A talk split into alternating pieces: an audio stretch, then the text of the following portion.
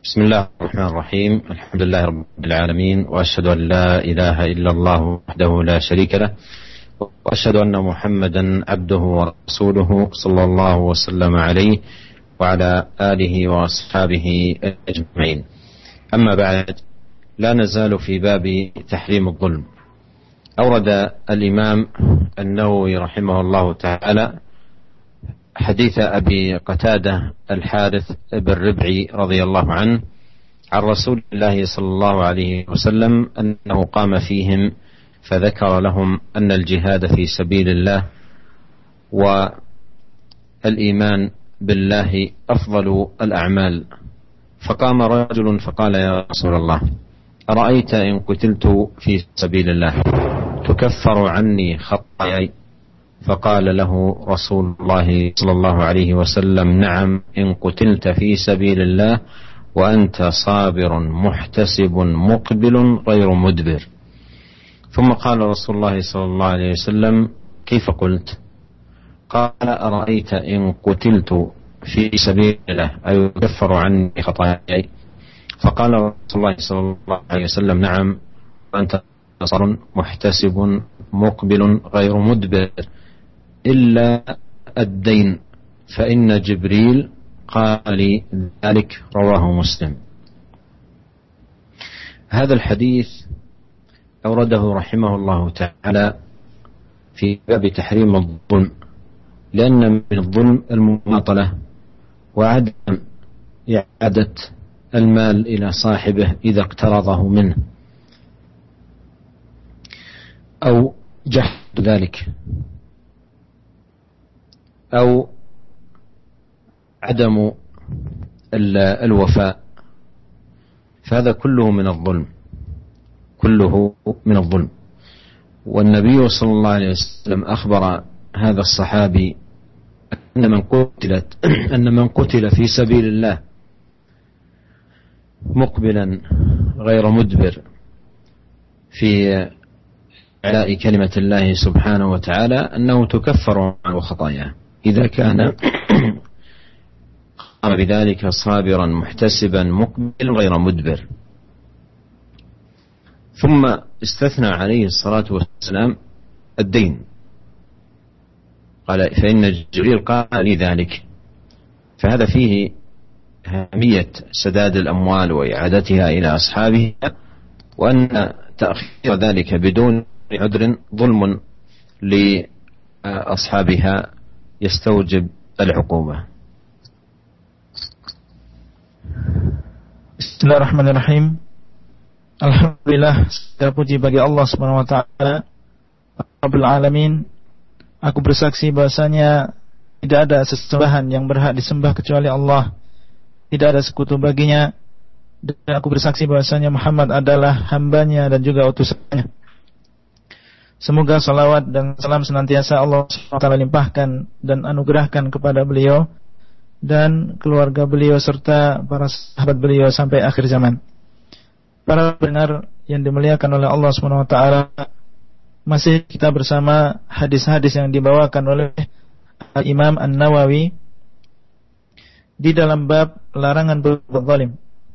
Sampai kita kepada hadis uh, nomor 217 dari Abu Qatadah Al-Harith Ibn Ribai radhiyallahu anhu dari Rasulullah SAW bahasanya beliau yaitu sallallahu alaihi wasallam berdiri di antara para sahabat. Kemudian beliau menyebutkan bahwasanya al-jihad fi sabilillah dan juga beriman kepada Allah adalah sebaik-baik amalan. Maka berdirilah seorang laki-laki dan berkata kepada Rasulullah SAW, Wahai Rasulullah, apa pendapatmu apabila aku terbunuh di jalan Allah? Apakah dosa-dosaku akan tertebus? Maka Rasulullah SAW berkata kepadanya, Iya, apabila engkau terbunuh di jalan Allah dan engkau dalam keadaan sabar dan mengharap pahala dari Allah, menghadapi musuh dan tidak berpaling dari mereka. Kemudian Rasulullah SAW beberapa waktu setelah itu berkata kembali kepada sahabat ini, apa yang engkau katakan tadi? Maka sahabat ini berkata, apa pendapatmu? Apabila aku terbunuh di jalan Allah, apakah akan tertebus seluruh dosa-dosaku? Maka Rasulullah SAW kembali menjawab, iya.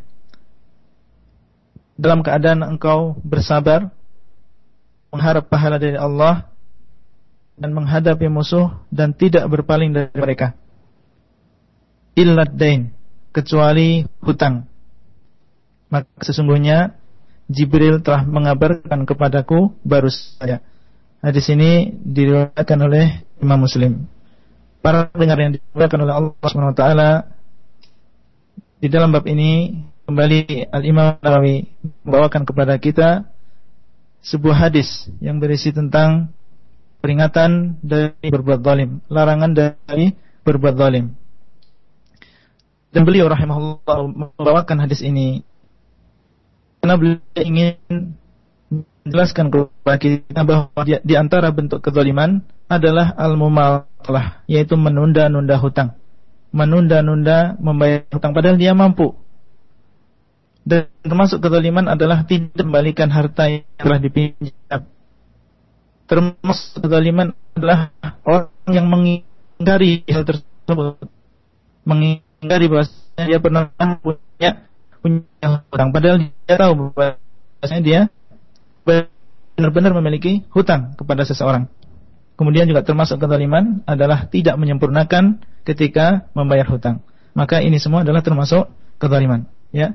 Dan di sini Rasulullah SAW mengabarkan kepada seorang sahabat yang bertanya kepada beliau bahwasanya orang yang terbunuh di jalan Allah dengan tiga syarat yaitu bersabar, kemudian ikhlas mengharapkan pahala dari Allah, kemudian dia dalam keadaan menghadap ke musuh dan tidak lari dari mereka, maka ini bisa menjadi penebus semua semua dosa. Rasulullah SAW mengecualikan illadain, ya kecuali hutang. Maka hutang ini tidak bisa ditebus dengan apa? Dengan jihad. Dengan seseorang terbunuh di jalan di jalan Allah. Padahal ya jihad atau terbunuh di jalan Allah ini adalah afdalul amal. Tetapi ini tidak bisa menebus tidak bisa menebus hutang. Jadi di dalam hadis ini yang pertama adalah pentingnya kita mengembalikan harta kepada pemiliknya. Ya, kemudian juga yang kedua, janganlah kita menunda-nunda ya, membayar hutang kepada orang lain apabila kita sudah sudah mampu karena ini bisa uh, memudarati kita sendiri. ثم أورد رحمه الله تعالى حديث أبي هريرة رضي الله عنه أن رسول الله صلى الله عليه وسلم قال أتدرون ما المفلس؟ قالوا المفلس فينا من لا درهم له ولا متاع. فقال إن المفلس من أمتي من يأتي يوم القيامة بصلاة وصيام وزكاة. ويأتي وقد شتم هذا وقذف هذا وأكل مال هذا وسفك دم هذا وضرب هذا. فيعطى هذا من حسناته وهذا من حسناته فإن فنيت حسناته قبل أن يقضي ما عليه أخذ من خطاياهم فطرحت عليه ثم طرح في النار رواه مسلم. هذا الحديث أيها الإخوة المستمعون الكرام حفظنا الله وإياكم ووفقنا لكل خير. حديث عظيم للغاية في التحذير من الظلم أيا كان سواء ظلم الناس بأعراضهم شتما وقذفا أو سفكا وضربا أو في أموالهم نهبا وسلبا فإن هذا ظلم عظيم وجرم وخيم. والله سبحانه وتعالى سائل العبد يوم القيامة وعنده جل وعلا يكون القصاص وتقتص المظالم. وفي ذلك اليوم العظيم يظهر أناس يأتون يوم القيامة مفاليس. مفاليس من الحسنات والأجور لأنها تذهب هي أولئك الذين ظلمهم هؤلاء في هذه الحياة الدنيا. وصدر النبي عليه الصلاة والسلام هذا الحديث بهذا الأسلوب الذي هو فيه تشويق وتنبيه آه، ولفت للأنظار إلى حسن الاستفادة. قال أتدرون ما المفلس؟ والمفلس في العرف والمعتاد والمألوف عند الناس هو من لا درهم له ولا متاع. فبين عليه الصلاة والسلام الإفلاس الحقيقي. هو الإفلاس من الخيرات والحسنات والأجور. قال إن المفلس من أمتي من يأتي يوم القيامة بصلاة وصيام وزكاة. تأمل. يأتي وهو يصلي ويصوم ويزكي ليس تاركا للصيام ولا تاركا للصلاة ولا تاركا للزكاة. لكنه يأتي وقد شتم هذا وقذف هذا وأكل مال هذا وسفك دم هذا وضرب هذا. هذه أنواع خمسة من التعديات ذكرت في هذا الحديث. الشتم وهو السباب واللعن ونحو ذلك. والقذف وهو رمي المحصنات أو المحصنين العفيفين والعفيفات رميهم بالفاحشة والزنا. والثالث أكل الأموال أموال الناس بالباطل. والرابع سفك الدماء بإراقتها. وإزهاق الأرواح والخامس الضرب. وهذه لأبرز أنواع ما يقع من الظلم وإلا ليس الأمر محصورا في هذه الخمس المذكورة في الحديث. أو أن ما سواها من الظلم راجع إليها في الجملة.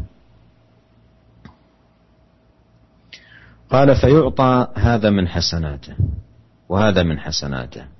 الإشارة هنا إلى أن ظلمهم بسفك دم أو أخذ مال أو ضرب أو شتم أو قذف أو نحو ذلك فإن فنيت حسناته قبل أن يقضي ما عليه أي لم يبقى له حسنة حسنة الصلاة وحسنة الصيام وحسنة الزكاة إذا فنيت هذه الحسنات ولم يبق له حسنة لا يقف الأمر عند هذا الحد بل يؤخذ من خطاياهم من ذنوبهم من آثامهم من أوزارهم فتطرح عليه ثم طرح في النار.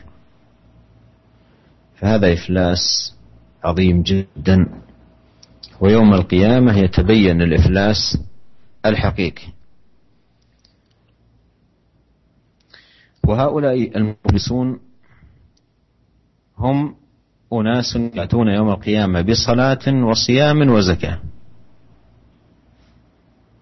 ثم يفلسون مع كون من أهل الصلاة والصيام والزكاة. فكيف أيها الإخوة الكرام بمن لا يصلي أو يتهاون في الصلاة ويتهاون في الصيام ويتهاون في فرائض الإسلام؟ فلا شك أن الأمر أعظم وأشد وأفضل وأكبر. ثم أيضا أنبه هنا إلى أولئك أقوام الذين يتجرؤون على مقام الصحابة الكرام. سبا لهم وطعنا فيهم ونيلا منهم.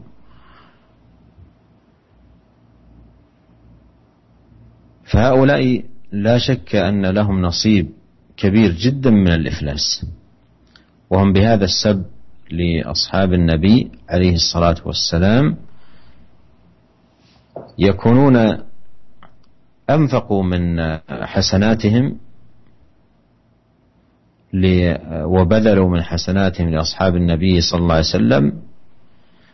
وإذا فنيت الحسنات أخذ من سيئات من شتموهم أو نالوا منهم وطرحت على هؤلاء الشاتمين السابين فطرحوا في النار. فالشاهد أن الأمر أمر خطير أيها الإخوة المستمعون وليس بالهين والواجب على الإنسان أن يتقي الله عز وجل وأن يحذر الظلم فإن الظلم ظلمات وأن يحذر أشد الحذر أن يقف يوم القيامة في ذلك اليوم العصيب مفلسا يرى حسناته تذهب هنا وتذهب هناك وتذهب إلى هذا وإلى ذاك. حتى لا يبقى له من حسناته شيء ثم لا يقف الأمر عند هذا الحد بل يطرح عليه من سيئات من ظلمهم فيطرح والعياذ بالله في نار جهنم Hadis yang selanjutnya adalah hadis Abu Hurairah radhiyallahu anhu bahwasanya Rasulullah sallallahu alaihi wasallam bersabda kepada para sahabat Tahukah kalian siapakah orang yang bangkrut? Maka para sahabat pun menjawab, orang yang bangkrut di antara kita adalah orang yang tidak punya uang, tidak punya dirham, dan juga tidak punya harta benda. Maka Rasulullah SAW bersabda, sesungguhnya orang yang bangkrut di kalangan umatku adalah orang yang datang pada hari kiamat dengan membawa pahala salat, pahala puasa, pahala zakat. Dia datang pada hari kiamat dengan membawa pahala dari amal-amal tersebut. Sedangkan dia telah mencela si fulan. Dan menuduh yang lain dengan zina. Dan memakan harta si fulan. Menumpahkan darah si fulan. Memukul si fulan. Maka orang-orang yang dizalimi akan diberikan dari kebaikan amal yang dia bawa. Maka si fulan akan diberikan kebaikan yang dia miliki. Dan yang lain akan diberikan dari kebaikan yang dia miliki. Dan seterusnya. Kemudian beliau bersabda, sampai seandainya sudah habis kebaikan yang dia miliki, sebelum ditunaikan semua kezaliman tersebut, maka akan diambil dari dosa-dosa dari kejelekan-kejelekan orang-orang yang pernah dia zalimi. Kemudian kejelekan-kejelekan tersebut, dosa-dosa tersebut akan dilemparkan kepadanya, kemudian dia pun akan dilemparkan ke dalam neraka. Hadis ini diriwayatkan oleh Imam Muslim rahimahullah. Para pendengar yang dimuliakan oleh Allah Subhanahu wa taala, semoga Allah taala memberikan taufik kepada kita semua kepada semua kebaikan. Hadis ini adalah hadis yang sangat agung tentang peringatan dari berbuat zalim dalam segala bentuknya. Baik kezaliman berupa a'rad yaitu kehormatan. Seperti kita mencela seseorang atau melaknat seseorang atau menfitnah seseorang, maka ini adalah kezaliman dalam kehormatan atau kezaliman yang berkaitan dengan darah. Seperti orang memukul atau membunuh ataupun kezaliman yang berkaitan dengan harta seperti orang mencuri, merampok, mencopet dan lain-lain. Maka ini semua adalah kejahatan yang besar. Dan Allah SWT akan bertanya kepada kita semua pada hari kiamat dan akan ada kisah di sisi Allah SWT. Dan pada hari itu akan datang orang-orang yang bangkrut akan datang orang-orang yang yang bangkrut. Siapa mereka? Mereka adalah orang-orang yang membawa pahala amal-amal saleh. Kemudian amal-amal tersebut yang telah dia dapatkan dengan susah payah di dunia akan dia berikan kepada orang-orang yang pernah dia zalimi. Ini adalah orang yang yang bangkrut. Eh, Rasulullah SAW di dalam hadis ini memulai sabda beliau dengan sebuah pertanyaan dengan istifham. Ya dan ini adalah metode di dalam mengajari seseorang. Ya beliau bertanya kepada para sahabat, siapakah di antara kalian yang tahu siapa itu orang yang bangkrut? Maka para sahabat menjawab pertanyaan Rasulullah SAW sesuai dengan yang mereka tahu. Ya bangkrut menurut mereka atau urf adat mereka adalah orang yang tidak punya uang dan juga tidak punya harta benda. Itulah orang yang bangkrut menurut mereka, menurut adat mereka. Kemudian Rasulullah SAW menjelaskan tentang orang yang bangkrut yang hakiki, yang sebenarnya itu siapa? Beliau mengatakan orang yang bangkrut di kalangan umatku adalah orang yang datang pada hari kiamat membawa pahala salat, membawa pahala siam, pahala puasa, membawa, membawa pahala zakat. Datang pada hari kiamat membawa pahala yang banyak dari amal-amal soleh tersebut. Ya. Tapi apa? Tetapi dia di dunianya tidak lepas dari dolim. Dia mencela si fulan. Kemudian menuduh yang lain dengan perbuatan zina ya dan juga memakan harta yang lain, menumpahkan uh, menumpahkan darah orang lain, memukul seseorang, ya. Jadi dia ini bukan orang yang meninggalkan sholat, bukan. Bukan orang yang meninggalkan puasa, bukan.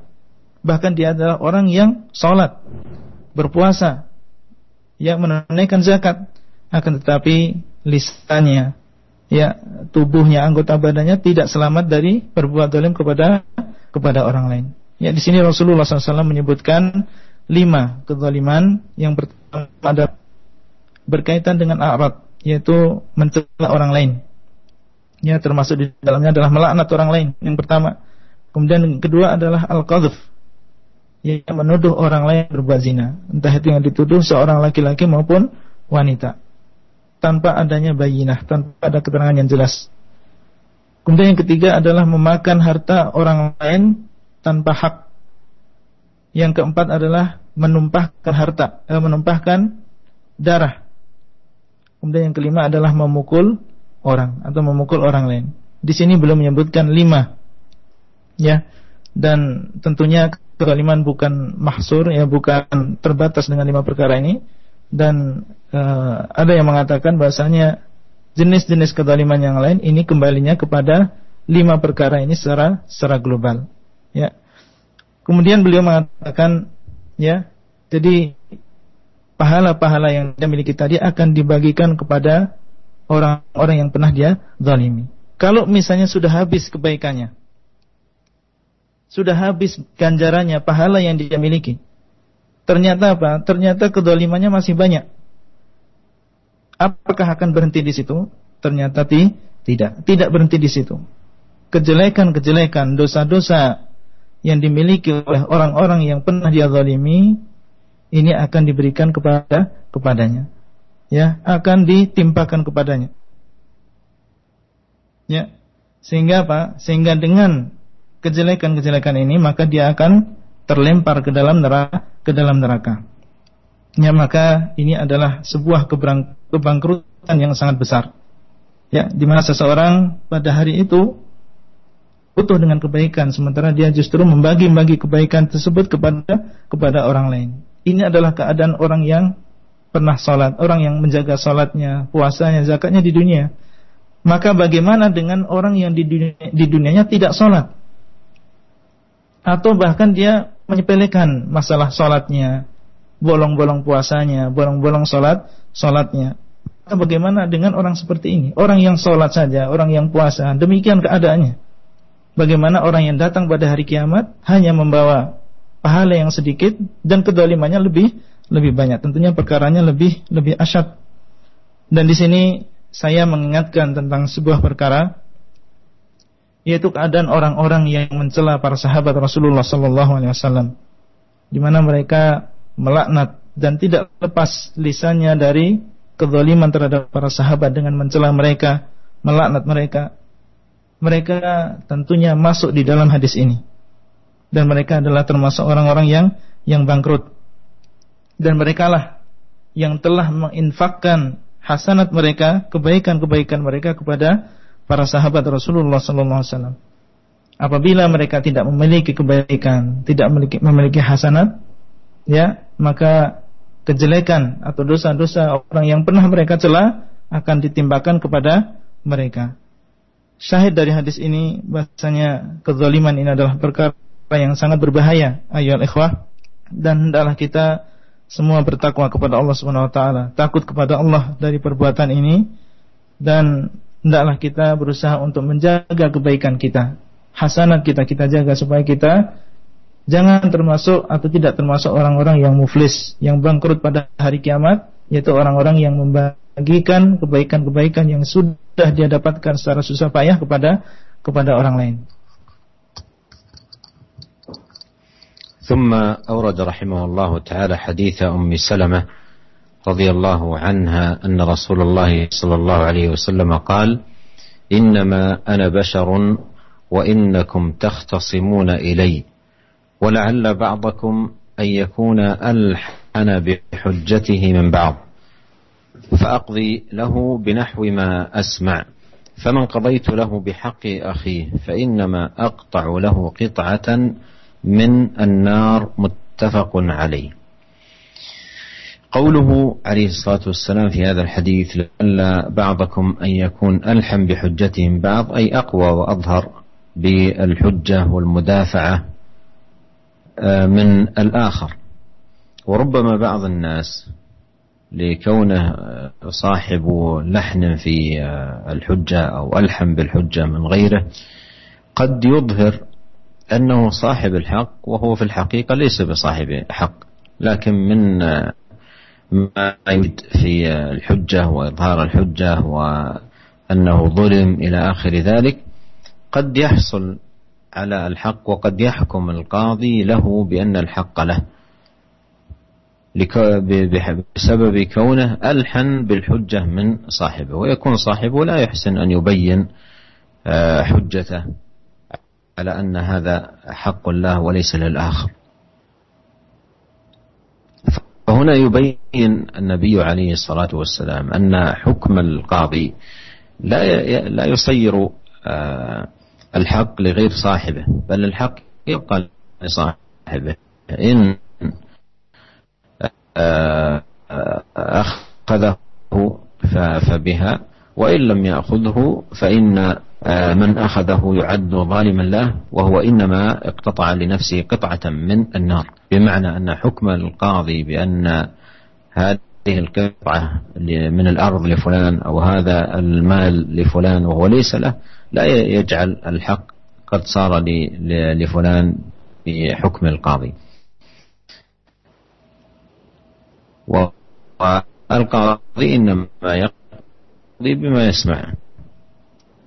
إنما يقضي بما يسمع فإذا كان أحد الخصمين ألحم بالحجة من آخر وحكم له هذا لا يجعل الحق له فالظلم ظلمات يوم القيامة Hadis yang selanjutnya adalah hadis yang ke-219 dari Ummu Salamah radhiyallahu anha bahwasanya Rasulullah SAW bersabda sesungguhnya aku adalah manusia biasa dan sesungguhnya kalian telah mengadukan persengketaan kalian kepadaku. Mungkin sebagian kalian lebih pandai mengemukakan argumentasinya daripada yang lain. Maka aku pun memutuskan untuknya sesuai dengan yang aku dengar.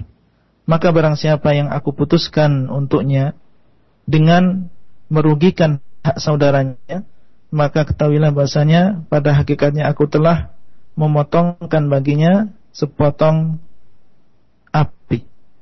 Ya, mutafaqun alaih. Hadis ini adalah diriwayatkan oleh Bukhari dan juga Imam Muslim. Para pendengar yang dimuliakan oleh Allah Subhanahu wa taala, makna dari sabda Rasulullah SAW wala ala ba'dakum ayyakuna alhan bihujjatihi min ba'd. Maksudnya adalah mungkin sebagian di antara kalian yaitu salah satu yang bersengketa itu lebih kuat hujahnya, lebih pandai berbicara, lebih pandai mengemukakan alasannya sehingga apa? Sehingga dia bisa menampakkan bahwasanya yang benar itu adalah dia. Padahal pada hakikatnya dia bukan di atas kebenaran. Oleh karena itu seorang qadhi kadang dia memenangkan orang yang sebenarnya tidak tidak benar. Ya.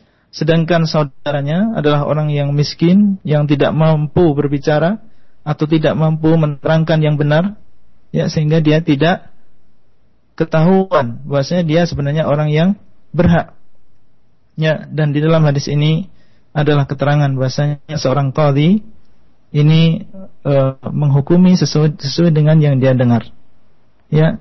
Dan apabila qadhi ini salah di dalam memutuskan sebuah keputusan, maka ini tidak menjadikan ya sebuah hak ya sebuah hak ini kepada yang tidak berhak. Ya tidak menjadikan yang hak menjadi batil dan tidak menjadikan batil menjadi yang benar. Ya, ya. oleh karena itu beliau mentambih di sini, beliau memberikan peringatan apabila orang yang pandai berbicara tadi ini ya, dia tidak mengambil ya apa yang telah diputuskan oleh qadhi maka dia akan selamat. Ya, namun apabila dia mengambil sesuatu yang tidak hak baginya maka sebenarnya seorang qadhi ini telah memutuskan atau telah memotong baginya sepotong api, sepotong api. Dan ini adalah sebuah peringatan ya bagi orang yang mengambil hak saudaranya tanpa hak tanpa sesuatu yang dibenarkan. Oleh karena itu uh, hadis ini adalah berisi peringatan kepada kita tentang uh, larangan berbuat zalim dan bahwasanya az-zulmu dzulumatun yaumil qiyamah. Bahwasanya kezaliman ini adalah kegelapan-kegelapan pada hari pada hari kiamat. ثم أورد رحمه الله حديث ابن عمر رضي الله عنه قال قال رسول الله صلى الله عليه وسلم لن يزال المؤمن في فسحة المدينة ما لم يصب دما حراما رواه البخاري. وهذا الحديث فيه أن إصابة الدم الحرام من كبائر الذنوب. وهو عدوان على دماء المسلمين وهو معظم من من أعظم الظلم ومستوجب للعقوبة. وقوله لن يزال المؤمن في فسحة من دينه أي في سعة ما لم يصب دما حراما أي إن أصاب الدم الحرام فإنه استوجب فساد الدين وحلول العقوبة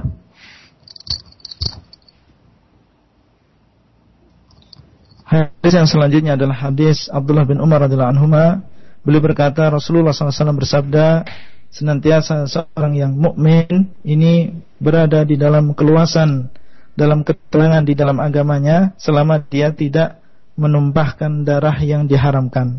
Hadis ini diriwayatkan oleh Imam Bukhari dan di dalamnya bahasanya menumpahkan darah seorang muslim ini adalah termasuk kabair dzunub, termasuk dosa yang besar dan dia adalah termasuk kezaliman yang besar. Dan Rasulullah SAW di sini bersabda senantiasa seorang yang mukmin berada di dalam keluasan, ya berada di dalam keluasan di dalam agamanya, ketenangan di dalam agamanya selama dia tidak menumpahkan darah yang haram ya ini menunjukkan apabila dia menumpahkan darah yang diharamkan maka akan ada fasad ya akan ada kerusakan di dalam agamanya dan juga dia akan terkena terkena azab. ثم ختم رحمه الله تعالى هذه الترجمة بحديث خولة بنت عامر الأنصارية وهي امرأة حمزة رضي الله عنه وعنها قالت سمعت رسول الله صلى الله عليه وسلم يقول إن رجالا يتخوضون فيما لله بغير حق فلهم النار يوم القيامة. رواه البخاري. ومعنى يتخوضون أي يتصرفون في الأموال تصرف السفيه بغير بناء لهذا التصرف على الأصول الشرعية. والحديث فيه تحريم هذا التصرف في الأموال العامة بغير أصول الشرع القائمة على العدل والإنصاف.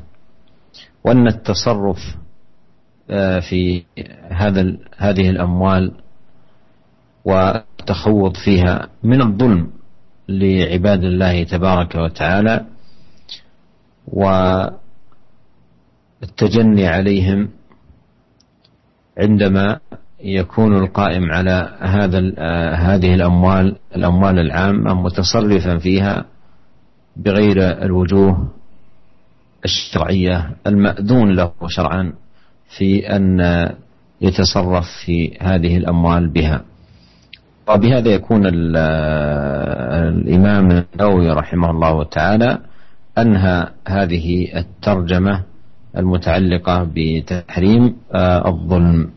ونسأل الله جل وعلا أن يوفقنا أجمعين لكل خير وأن يعيذنا من الظلم وأن يعيذنا من أن نضل أو نضل أو نزل أو نزل أو نظلم أو نظلم أو نجهل أو يجهل علينا. ونسأله جل في علاه أن يصلح لنا شأننا كله إنه سميع قريب مجيب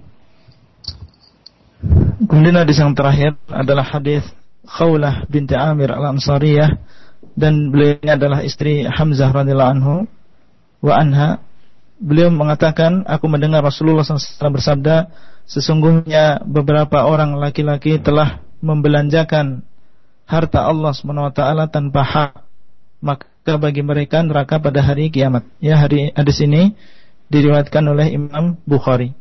Jadi hadis ini menunjukkan kepada kita tentang haramnya kita membelanjakan harta yang merupakan harta orang banyak. Ya harta orang banyak. Maka ini adalah haram kita membelanjakannya untuk kepentingan diri kita sendiri. Jadi tidak boleh membelanjakan harta orang banyak kecuali dengan dasar-dasar syariat, kecuali dengan dasar keadilan. Ya.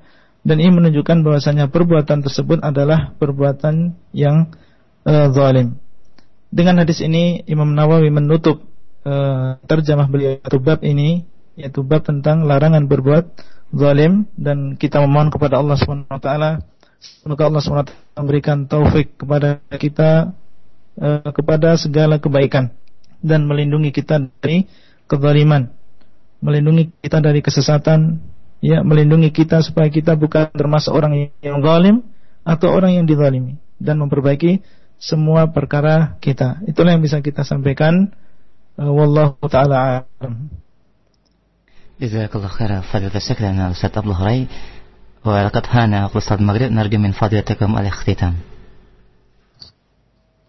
نسأل الله عز وجل أن يوفقنا أجمعين لكل خير وأن يصلح لنا شأننا كله وأن يغفر لنا ولوالدينا ولمشايخنا والمسلمين والمسلمات والمؤمنين والمؤمنات الأحياء منهم والأموات. إنه تبارك وتعالى غفور رحيم. وإلى لقاء آخر على خير إن شاء الله أستودعكم الله والسلام عليكم ورحمة الله وبركاته وعليكم السلام ورحمة الله وبركاته وجزاك الله خير يا فضيلة الشيخ Nah, uh, akhirnya kita sampai kepada akhir liqa ini. Kita mohon kepada Allah Subhanahu wa taala semoga Allah memberikan taufik kepada kita semua dan mengampuni dosa kita dan do dosa orang-orang yang pernah mengajarkan kita kebaikan, mengampuni dosa orang-orang yang beriman baik orang-orang baik laki-laki maupun wanita dan insyaallah kita uh, bertemu kembali pada pertemuan yang akan datang. Wabillahi taufiq walhidayah. Wassalamualaikum warahmatullahi wabarakatuh.